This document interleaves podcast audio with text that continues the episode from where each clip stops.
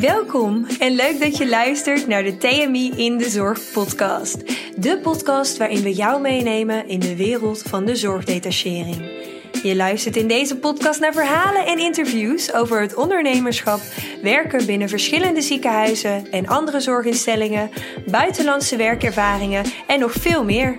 Mijn naam is Lisa Bens, recruiter bij TMI en graag neem ik je mee in de wereld van de zorgdetachering. ANIOS, of ook wel arts niet in opleiding tot specialist. Je hoort deze term wel vaker langskomen.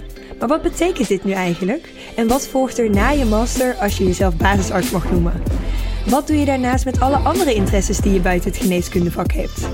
Hierover spreek ik met basisarts Christian Vermaas, die tijdens zijn studie geneeskunde als presentator heeft gewerkt bij het Sophia Kinderziekenhuis.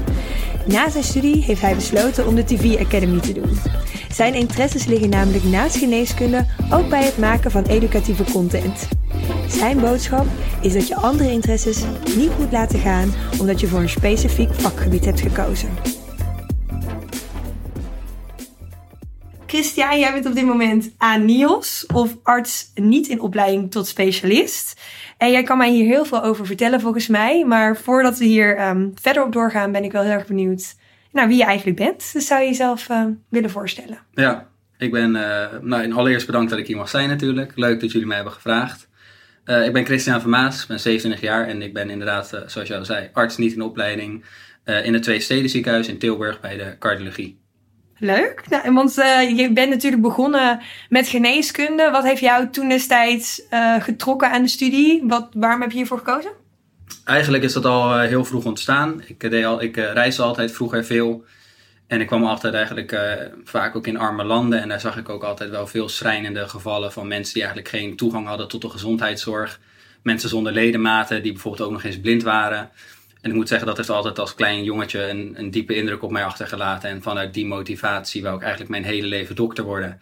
En uiteindelijk is dat ook uh, gelukt.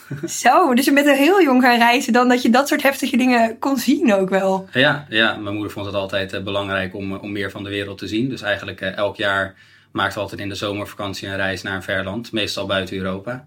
Dus ja, van Sri Lanka, Thailand tot Afrika en dergelijke. Dus dat zijn wel andere landen, ja. Ja, precies. Dat zijn wel de landen waar je dat soort dingen tegenkomt. Ja.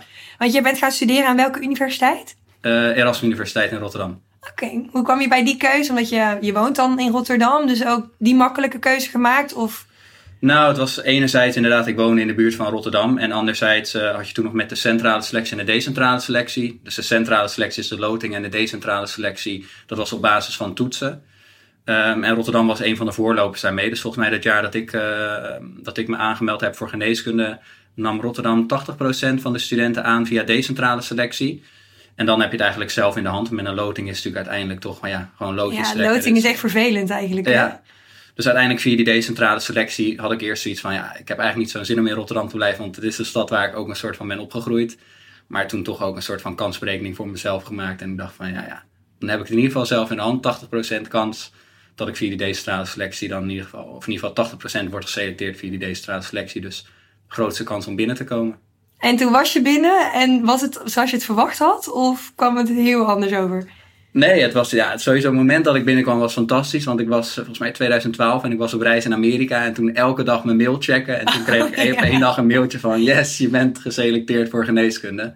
Dus toen was het natuurlijk enorm heel feest. Een groot feest, inderdaad. Beste vakantie ooit. Nee, ja, en, en, en, toen uiteindelijk begonnen aan de studie geneeskunde. En ja, was dat wat ik ervan verwacht had? Um, ja, zeker. Ik vond het altijd heel, het menselijk lichaam heel erg interessant. Dat boeide me al eigenlijk, ja, wat ik al zei, van kinds af aan. En de opleiding is ook opgebouwd dat je daar natuurlijk uiteindelijk heel veel over leert. Uh, ik vond leren altijd leuk, uh, kennis absorberen. En de, ja, de opleiding is eigenlijk zo dat je elk jaar, is, uh, elk jaar is onderverdeeld in een aantal blokken. En in die blokken komt elk vakgebied aan bod. En elk blok duurt ongeveer twee tot drie maanden. Dus ik vond dat heel erg leuk. Was ik weer klaar met het ene blok, dan kon ik me weer gaan verdiepen in een ander onderwerp. Dus dat paste wel goed bij mij. Zou je andere mensen ook aanraden om uh, studie geneeskunde te doen? Ja, het ligt natuurlijk aan wat je leuk vindt. Ik was altijd wel iemand die het leuk vindt om veel kennis op te nemen. Dus dan is geneeskunde heel erg leuk. En als je biologie interessant vindt. Maar ben je meer iemand die van exacte vakken houdt en die het juist leuk vindt om te puzzelen. En juist niet zo van leren houdt. Ja, dan moet je misschien voor iets anders kiezen. En je zit helemaal in de geneeskundige wereld, maar voor iemand zoals ik, uh, nou, ik studeer fysiotherapie, dus dat is heel iets anders. Je komt op de opleiding, je bent geneeskunde heb je gedaan, maar vaak hoor je altijd na geneeskunde ben je eigenlijk in die zin nog niks. Want je moet een master doen, als ik het zo goed begrijp. Ja, ja, nou ja, de opleiding is onderdeel natuurlijk in een bachelor- en een masterstructuur. Wat denk ik bij elke universitaire opleiding zo is. Maar bij veel universitaire opleidingen kan je met een bachelor al best wel aan een goede baan komen. Ja, precies. En ja, met geneeskunde, als je een bachelor hebt afgerond na drie jaar, ja, dan heb je een bachelor geneeskunde, maar je kan dan niet echt werken. Dus ik denk wel dat binnen geneeskunde iedereen wel die bachelor en die master afrondt. Want dan pas ben je daadwerkelijk basisarts. En wat houdt het in, basisarts? Nou ja, basisarts houdt dan in dat je eigenlijk uh, de eerste fase van het arts zijn hebt afgerond. Dus je, je, kan dan werken bij verschillende specialismes. Dus dan word je eigenlijk ANIOS. Hè? De meeste basisartsen zijn ANIOS. Uh, en dan volg je eigenlijk weer de opleiding tot specialist. Of in ieder geval daar werk je dan naartoe. Dus het is de eerste fase tot specialist worden.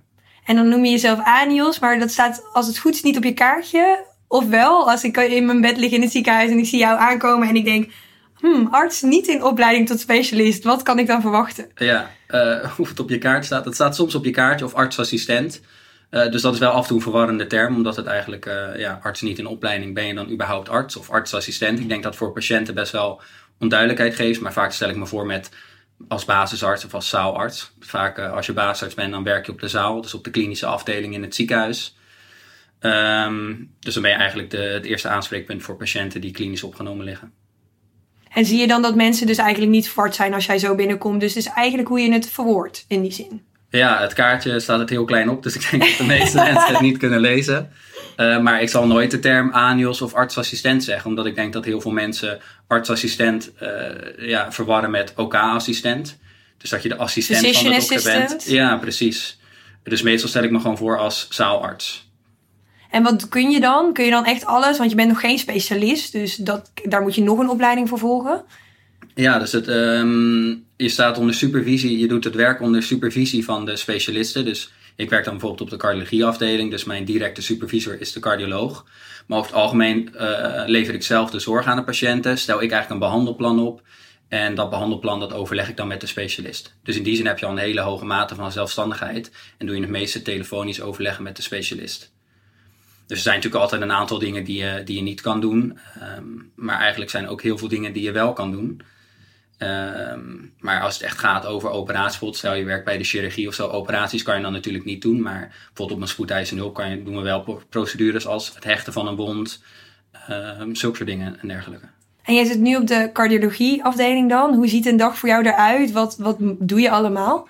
Ja, dus um, je hebt natuurlijk uh, vaak werken in dienstverband. Ziekenhuis draait natuurlijk 24-7. Maar als ik het dan heb over een dagdienst, dan beginnen we om 8 uur s ochtends. Dan heb je vaak de ochtendoverdracht. Waarbij eigenlijk uh, de bijzonderheden besproken worden uh, van de avonddienst en van de nachtdienst. Hè. Of patiënten bijvoorbeeld achteruit zijn gegaan in de nacht, dan horen we dat bij de ochtendoverdracht. En als er geen bijzonderheden zijn, dan is dat een korte overdracht. en dan start eigenlijk het werk om half negen ongeveer. Dan ehm, loop ik even met de verpleegkundige de bijzonderheden door bij de patiënten en wat er vandaag te wachten staat voor welke patiënt. Meestal draag je zo'n zorg over 10 tot 15 patiënten. Um, en daar stel je dan eigenlijk een behandelplan van op. En elke dag moet je dan, hè, komen er weer nieuwe patiënten bij. Dus stel je een nieuw behandelplan op. Of pas je het behandelplan aan wat je al hebt gemaakt van de dag ervoor.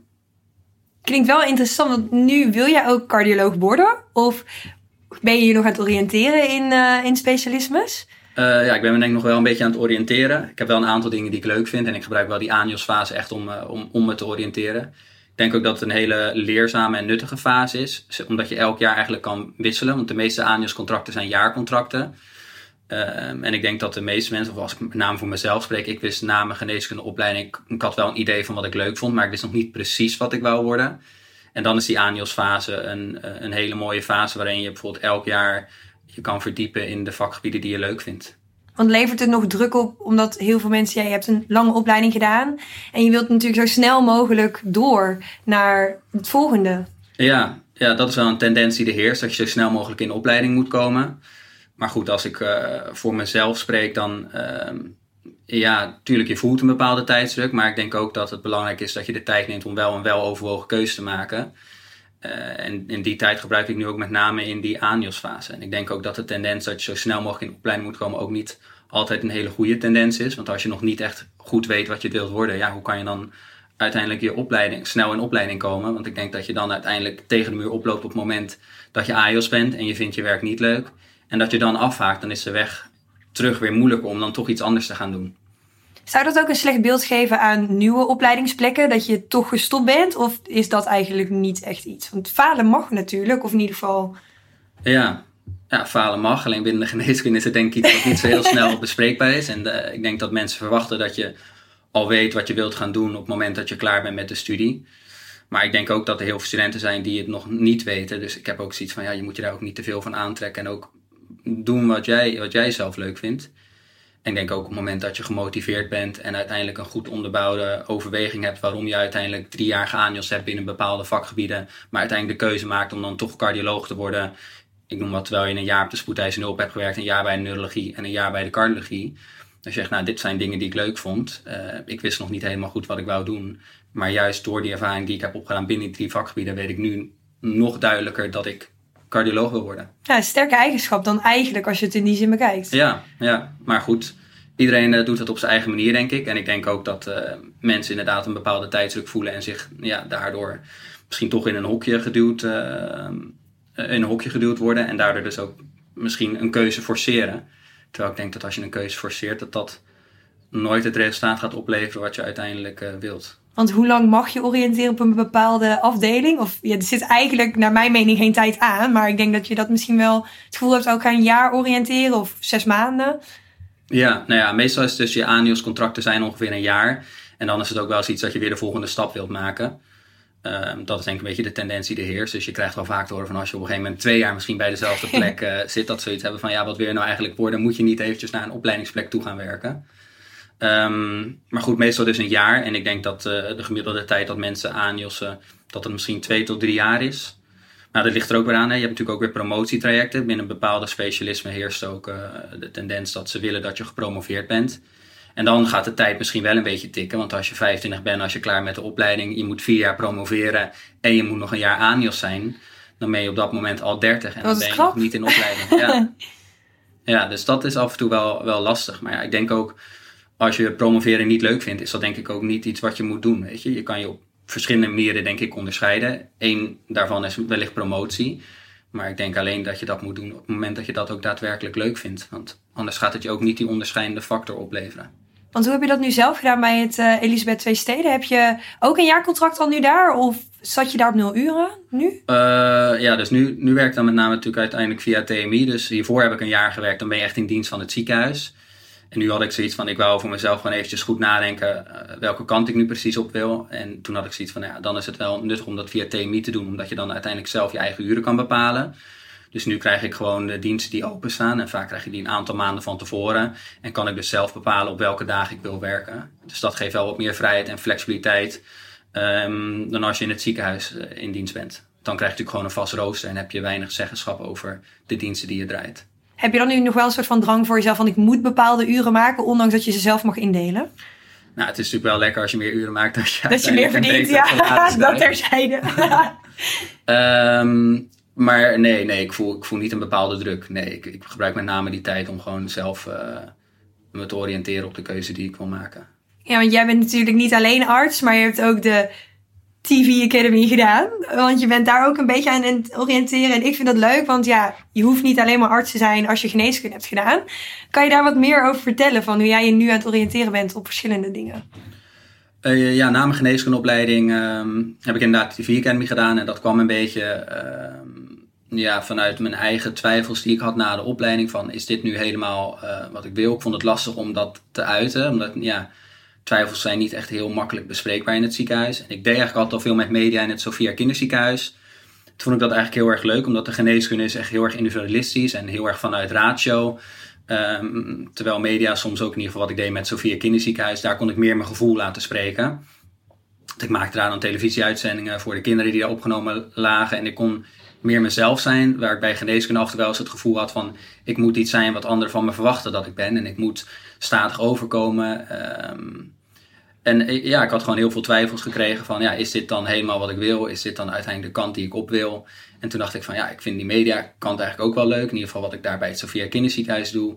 toevallig hoorde ik een vriendin die had die opleiding gedaan. En toen dacht ik, nou ja, weet je, niet geschoten is altijd mis. Ik was precies, ik was precies klaar in september en toen begon ook die mediaopleiding. En toen dacht ik, nou, dit moet zo zijn. En toen ben ik me gaan aanmelden voor die opleiding. Uiteindelijk nou in die opleiding gekomen.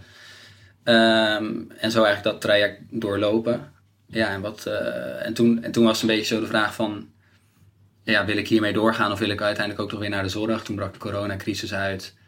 Ben ik uiteindelijk ook toch weer in de zorg gegaan. En nu ben ik wel voor mezelf een beetje uit dat ik het wel leuk vind om een uh, combinatie te maken tussen media en geneeskunde. Denk je dat er meer mensen in jouw omgeving zijn die datzelfde hebben? Dat ze eigenlijk denken, ik zou er nog wel iets naast willen doen of een combinatie willen maken, maar ik durf dat niet te uiten of uh, dat kan helemaal niet? Um, ja, ik denk wel dat die mensen er zijn. Aan het begin had ik dus, wat, wat ik zei, best wel twijfels. Ik dacht van, ja, hoe moet ik dit uiten? Mensen gaan me verklaren me voor gek dat ik iets anders ga doen. Met wie bespreek je dat dan? Nou ja, uiteindelijk met, met mijn naaste familie of mensen buiten geneeskunde. Uh, uiteindelijk natuurlijk ook wel met mijn vrienden binnen geneeskunde. Maar heel veel mensen hebben zoiets, maar je bent arts, dat is het mooiste vak wat er is. Waarom zou je wat anders willen doen? Of waarom wil je je nu oriënteren binnen een ander vakgebied? Um, maar goed, ik denk dat iedereen daar zo zijn eigen redenen voor heeft. Um, en ja, ik denk zeker dat er meer mensen zijn. Uiteindelijk best wel positieve reacties gekregen van mensen die ook zeiden van, ah, ik zou ook wel iets anders daarnaast willen doen.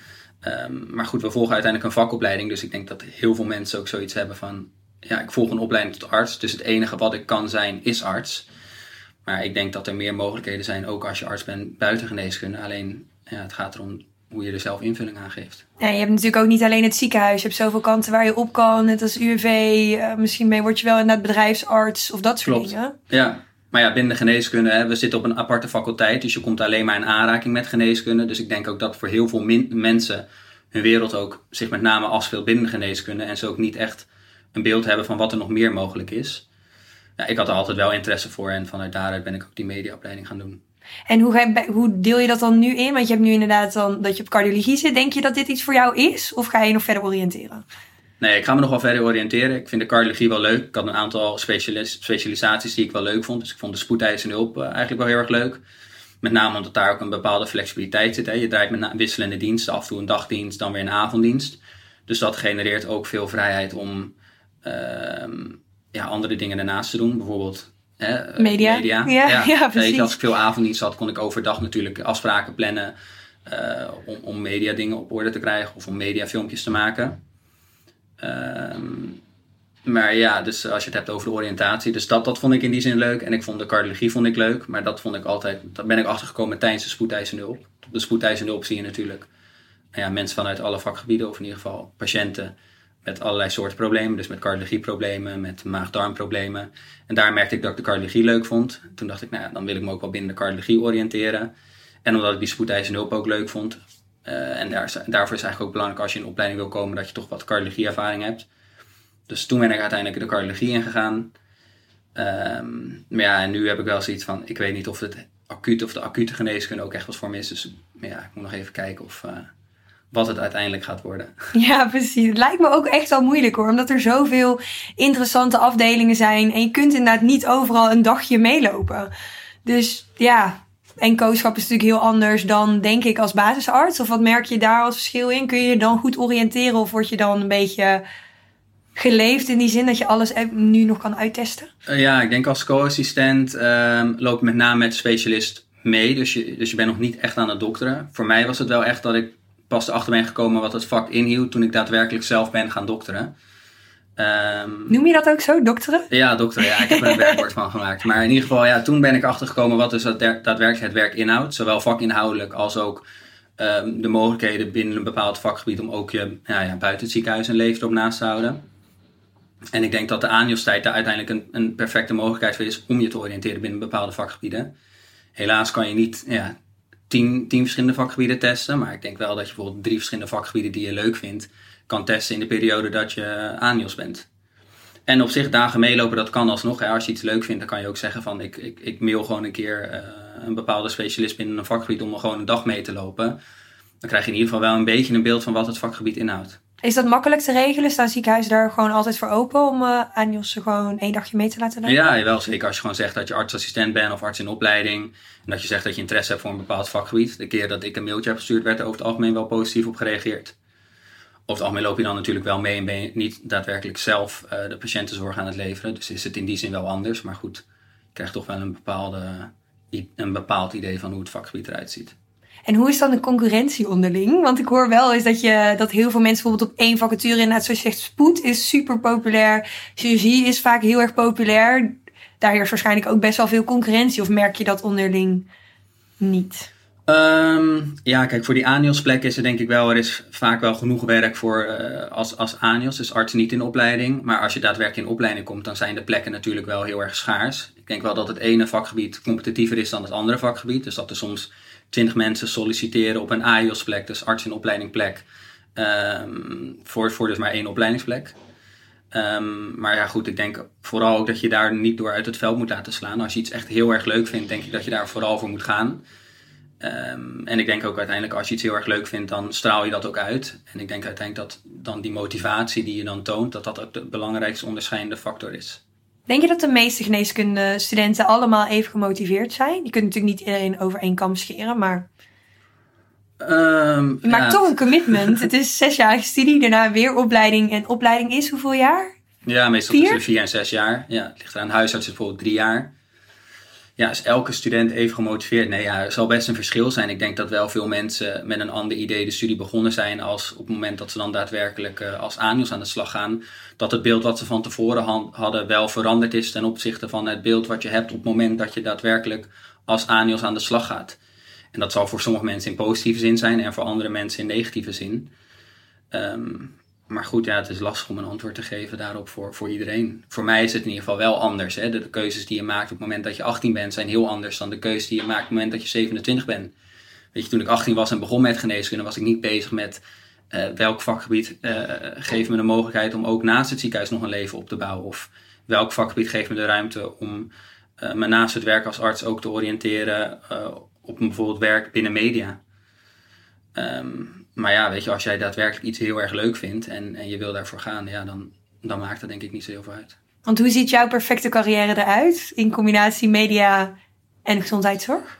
Ja, ik zou, ik zou die combinatie heel erg leuk vinden. Dus ik vind het dokter heel erg leuk. Het, het zorgen voor patiënten, daar krijg ik heel veel, haal ik heel veel energie uit. Uh, maar bijvoorbeeld de administratieve taken en, en de enorm hoge werkdruk. Ja, dat, dat de staat, zorgverzekeraar. Ja, ja, dat staat me af en toe wel eens tegen. Weet je? En dat haalt af en toe wel eens het plezier weg van waaruit het in de kern van het vakgebied om gaat. Hè? Het zorg dragen voor de patiënt. Weet je, als ik een werkdag van 10 uur maak, ben ik misschien 8 uur zit ik achter de computer. Ben ik met name bezig met administratieve ja, taken. uur? Ja. Van de 10 uur? Ja, dat denk ik wel. Ja, je doet administratieve taken. Je moet alles rapporteren wat je, wat je die dag bij een patiënt hebt gedaan. Je moet andere ziekenhuizen bellen voor overplaatsingen. Je maakt ontslagbrieven. Dus er komt gewoon heel veel administratie bij kijken. En, en, en dat vind ik af en toe wel eens heel erg jammer. Ik had gedacht van tevoren dat ik meer aan het bed van de patiënt zou staan dan dat ik nu daadwerkelijk sta. dus mijn, eh, mijn ideale werkdag zou wel zijn, denk ik, dat ik eh, het werk als arts kan combineren met bijvoorbeeld het werk binnen de media of uh, het werk als onderwijzer. Waarbij ik bijvoorbeeld media als middel zou gebruiken om bijvoorbeeld geneeskundestudenten te onderwijzen. Een soort van een eigen niche te zoeken. Dat is wel een goeie, want zo'n, ja, dan maak je natuurlijk wel uitzonderlijk van anderen. Ja. En dat lijkt me ook wel leuk en interessant om te doen. Want wat zou je aan andere mensen kunnen meegeven? Dat je zegt van waar loop je nog tegenaan? Of wat zou jij voor tips hebben uit je eigen ervaring? Dat je denkt, nou, dit had ik echt anders gedaan als ik er terug op kijk. Nou, ik denk wel dat het vooral belangrijk is om dicht bij jezelf te blijven. Dus eh, dat je keuzes vooral niet laat afhangen van de verwachting die anderen van je hebben. Dat je echt doet wat jij leuk vindt, waar jij achter staat. Um, dat je dus ook niet je zorgen moet maken over de tijdsdruk die er heerst. Dat je snel mogelijk in opleiding moet komen. Want als je uiteindelijk een verkeerde keuze maakt of je gaat uiteindelijk in opleiding en je komt er tijdens je opleiding achter dat dit toch niet wat voor je is. Ja, dan is dat wel heel erg zonde, weet je. En als je dat eigenlijk al van tevoren weet, um, neem dan gewoon die tijd om, om, om een betere, wel overwogen keuze te maken. Dus voel dan ook vooral niet die tijdsdruk. Dus jij hebt eigenlijk niet heel veel fouten genoeg gemaakt tot nu toe? Of? Nou ja, fouten. Ja, weet je, ik denk uiteindelijk, uh, als je achteraf kijkt, dat je misschien dingen anders gedaan. Maar ja, weet je, achteraf is makkelijk praten. Weet je, als ik die dingen niet had gedaan, had ik misschien niet op het punt gestaan waar ik nu sta. Weet je, dus de inzichten die ik nu heb, had ik nooit gekregen als ik niet het traject had doorlopen wat ik nu heb doorlopen.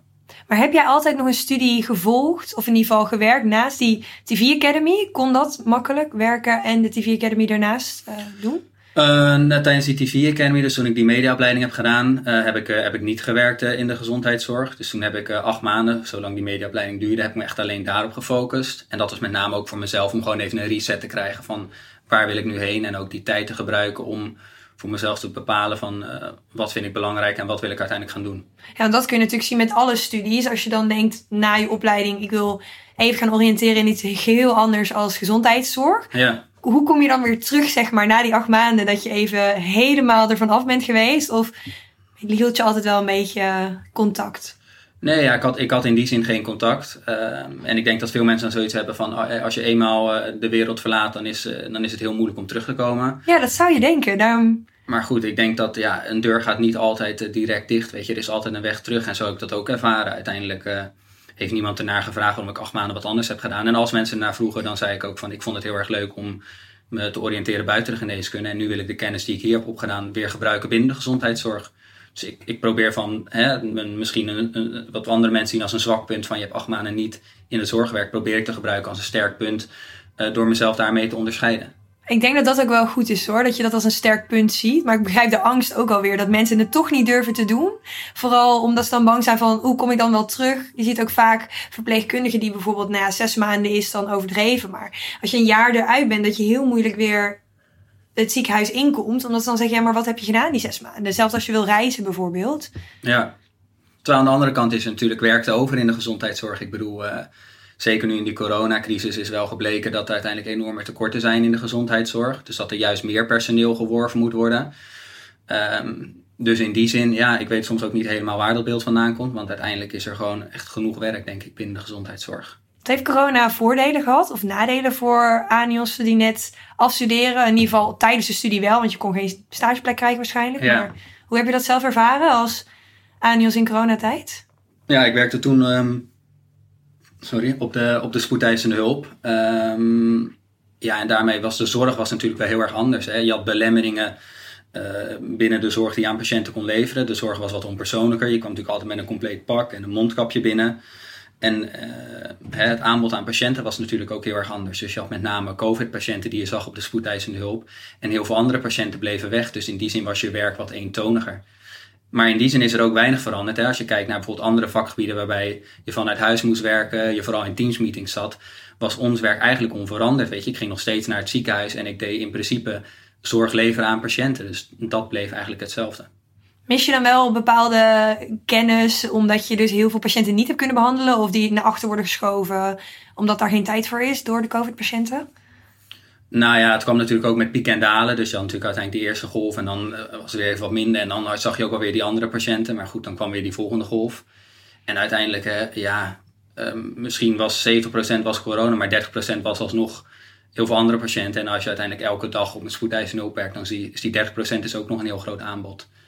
Dus in die zin nog genoeg geleerd, ja op de spoedeisende hulp, zat je dan ook tien uur achter de computer of viel dat dan, was weer minder? Ja, ik denk het was, wel, het was wel wat minder. Zeker omdat je ook niet te langer de zorg draagt voor patiënten. Je ziet patiënten natuurlijk op een heel kort moment en dan stuur je ze naar de afdeling. En met name het afdelingswerk, dus het werk als zaalarts, dat brengt met name heel veel administratieve taken met zich mee. Omdat je uh, hè, ontslagbrieven moet maken. En dat is op de spoedeisende hulp is dat in die zin wel wat minder. Wordt dat op de opleiding verteld? Dat je eigenlijk ook heel veel administratief werk gaat doen? Vaak wordt dat een beetje achterwege gelaten, denk ik. Ja, nee, ja, tijdens de opleiding sta je, daar, sta je daar eigenlijk niet bij stil. Nee, dat komt niet echt aan bod.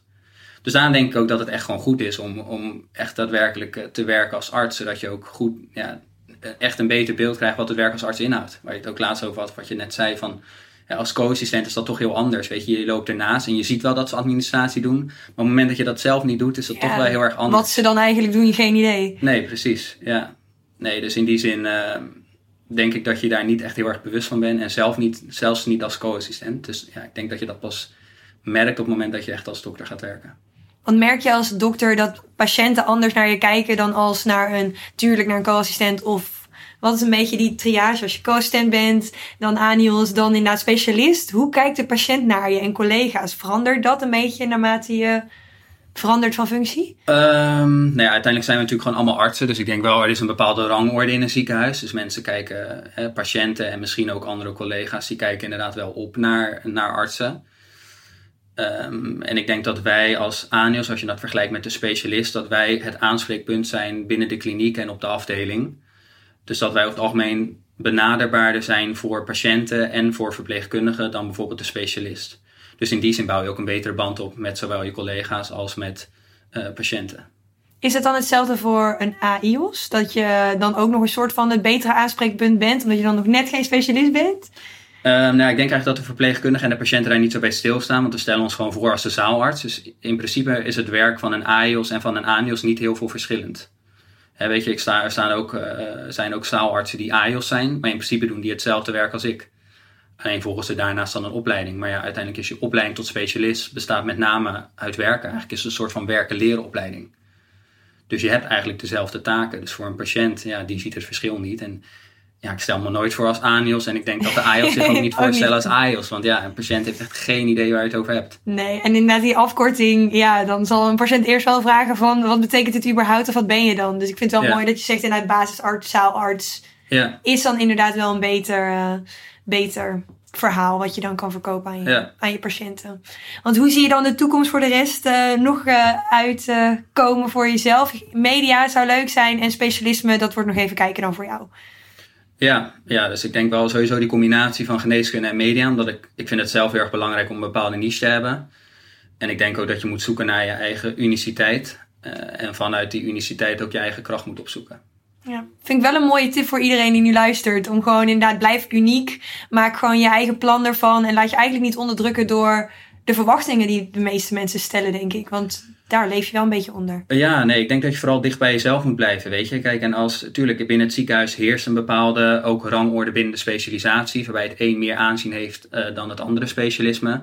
Maar ik denk dat. Welke zijn dat dan? Nou ja, bijvoorbeeld chirurgie. Het heeft natuurlijk altijd wel iets van, oh, heel gaaf. Weet je, dat uh, een bepaalde heroïek. Hè, als je de chirurgie bedrijft of uh, als inderdaad een patiënt uh, met een enorm grote acute bloeding binnenkomt. En de chirurg die mag die bloeding gaan oplossen met een operatie. Ja, dat, daar kijken mensen denk ik wel naar op. En dat is ook terecht. Hè. Het is natuurlijk ook, denk ik, een heel mooi vakgebied. Um, maar ja, ik denk uiteindelijk dat dat niet moet zijn waarop je je keuze baseert, weet je. En ik denk dat daar wel, dat heel veel mensen dat uiteindelijk wel nou, op status en op aanzien hun keuze baseren. En ik denk wel dat dat een hele slechte drijfveer is. Um, waardoor er dus ook eigenlijk weinig aandacht wordt besteed aan bijvoorbeeld onbekendere specialismen of uh, specialismen buiten het ziekenhuis. Terwijl dat voor sommige mensen misschien wel een veel betere match is. Maar ja, ik denk dat daar ook een rol weggelegd is voor de opleiding en voor de faculteit om ook gewoon meer aandacht daaraan te besteden.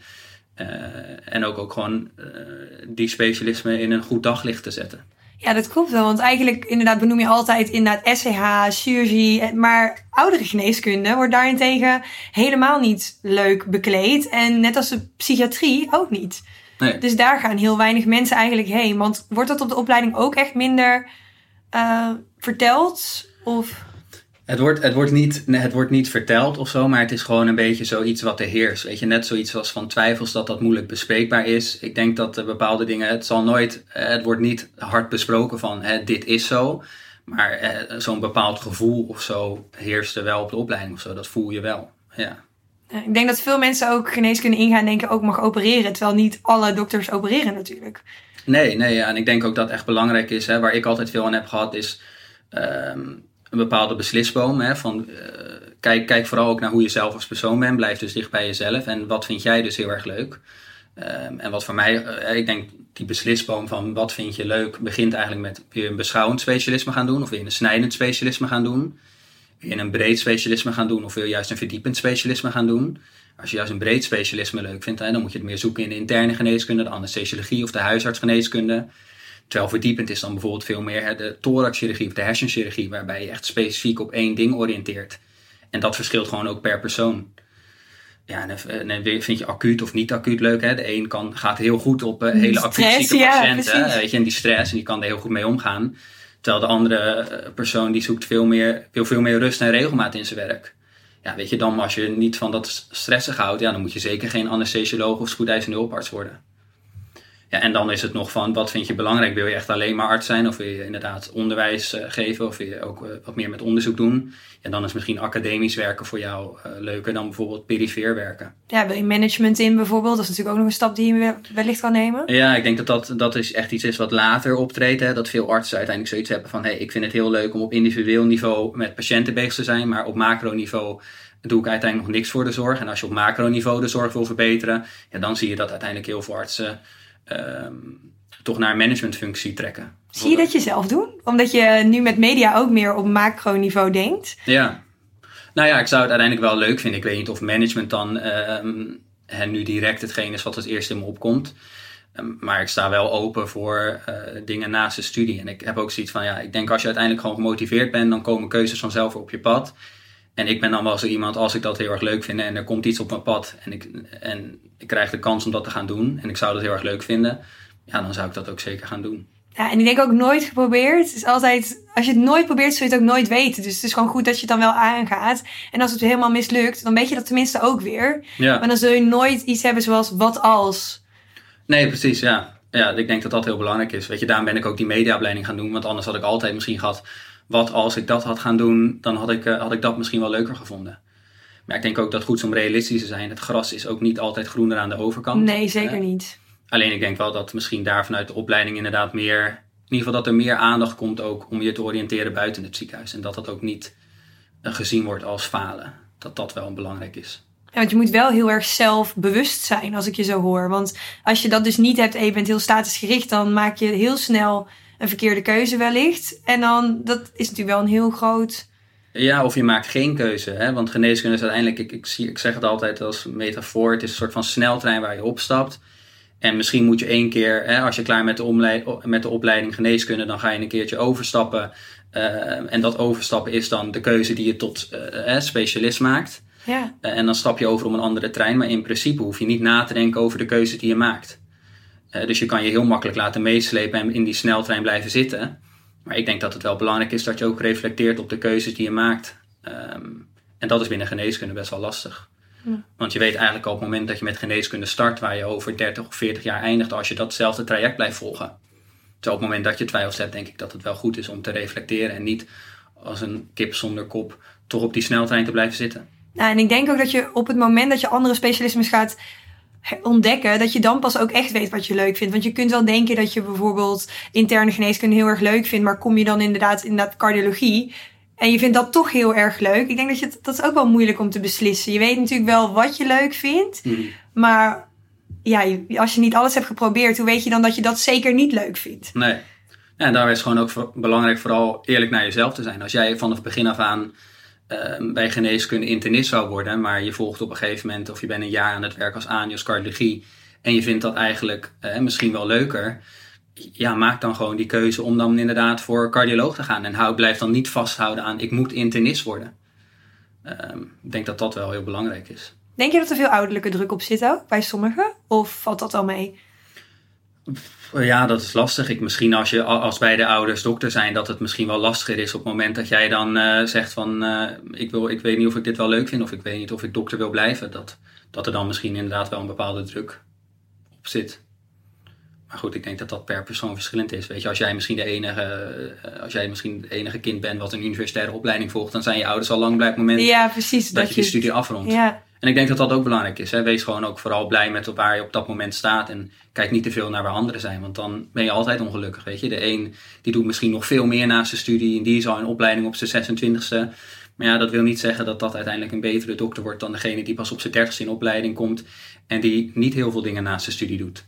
Ik vind dit wel mooi dat je dat zegt inderdaad. Want waardering is natuurlijk ook een groot iets. Zelfreflectie, waardering van wat je überhaupt al hebt gedaan. Het is geen makkelijke studie. En ben dan ook inderdaad gewoon blij met wat je hebt. En dat is sowieso in deze tijd, in deze hele 2022 alles kan periode, gewoon wel moeilijk. Voor niet eens alleen voor geneeskunde, maar eigenlijk voor iedereen. Ja, nee, ik denk sowieso. Ja, het is best wel een prestatiegerichte maatschappij. En misschien binnen de geneeskunde is dat, of binnen de, de artsenwereld is dat nog net wat meer. Ja, laatst hoorde ik ook, mensen hebben geen faalangst, maar eerder prestatiedrang. En toen dacht ik, dit is precies wat er nu aan de hand is. Ja. Dus blijf ja, dicht bij jezelf, is het tip van jou dan. En uh, dan kom je er vast wel uit. Ja, ja ik denk dat dat wel, uh, dat dat wel belangrijk is. En uh, ja, gewoon dicht bij jezelf te blijven. Nou, ik vind in ieder geval dat je heel veel interessante info hebt gegeven. Dank je wel daarvoor dat je te gast zou zijn bij ons in de podcast. En ik wens je heel veel succes met je keuze. Dankjewel. Jij ja, bedankt dat ik hier mocht zijn. Super leuk dat je weer luistert naar een aflevering van de TMI in de Zorg podcast. Wist je dat je snel en simpel een review kan achterlaten om te laten weten wat je vindt van deze podcast? Of wil je voortaan op de hoogte gehouden worden van alle nieuwe afleveringen achter elkaar? Klik dan op de button subscribe en abonneer je op deze TMI in de Zorg podcast. Ben je door deze podcast nu enthousiast geworden en ben je benieuwd naar de mogelijkheden voor jezelf? Volg ons dan op Facebook of Instagram. Of meld je aan voor een oriënterend kennismakingsgesprek via www.tmi.nl.